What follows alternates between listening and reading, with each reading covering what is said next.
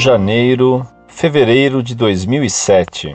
Prezado Orlando Fedeli, salve Maria. Sou católico, estudante de história e confesso que às vezes se torna árduo filtrar e discernir na historiografia o que é verídico sobre a história da Igreja Católica Apostólica Romana. Estou ainda no segundo período, mas já sou questionado por muitos sobre questões delicadas como Inquisição, Cruzadas, Reforma. Gostaria que o senhor me ajudasse com breves e sintéticas respostas e indicações bibliográficas sobre algumas questões.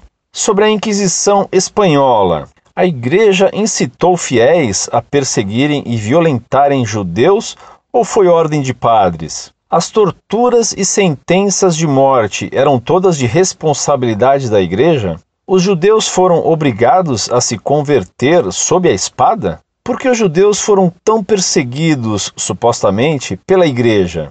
É verdade que 12 mil pessoas foram executadas pela Inquisição na Espanha? Sobre a Inquisição Romana. O falecimento do Papa Paulo IV foi comemorado pelo povo romano?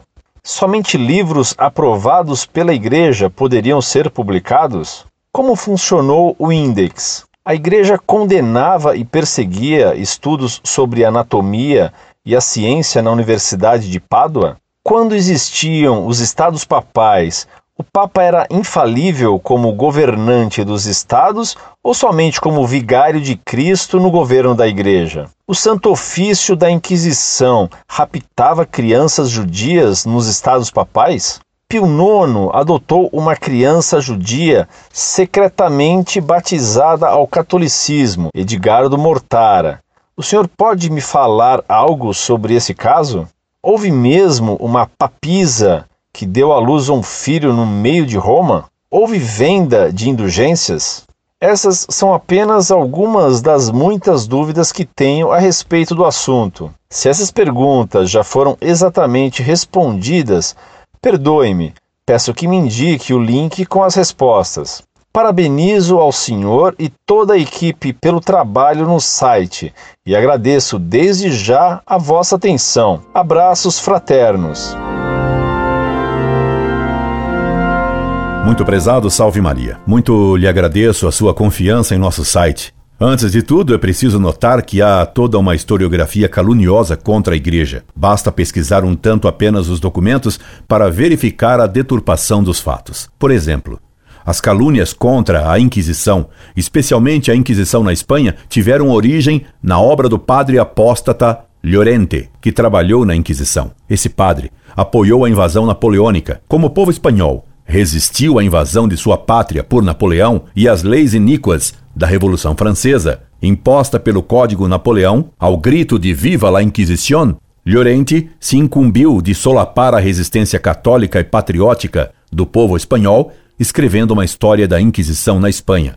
História falsificada e totalmente caluniosa. E o que prova a má-fé do autor é que ele queimou os arquivos da Inquisição para que não se desmascarassem suas calúnias. A Igreja sempre protegeu os judeus e é mentira que os obrigou a se tornarem católicos pela força. Obrigar alguém a se batizar é cometer um horrível sacrilégio. No batismo, o padre pergunta se a pessoa quer ser batizada. Se houve quem cometesse esse sacrilégio, isso não significa que a Igreja mandasse ou aprovasse esse absurdo. O Papa Paulo IV, Jean Pietro Carrafa, era muito violento, embora fosse zeloso. Ele foi inimigo duro de Santo Inácio. Se o povo romano festejou a sua morte, talvez tenha sido pela dureza excessiva desse Papa.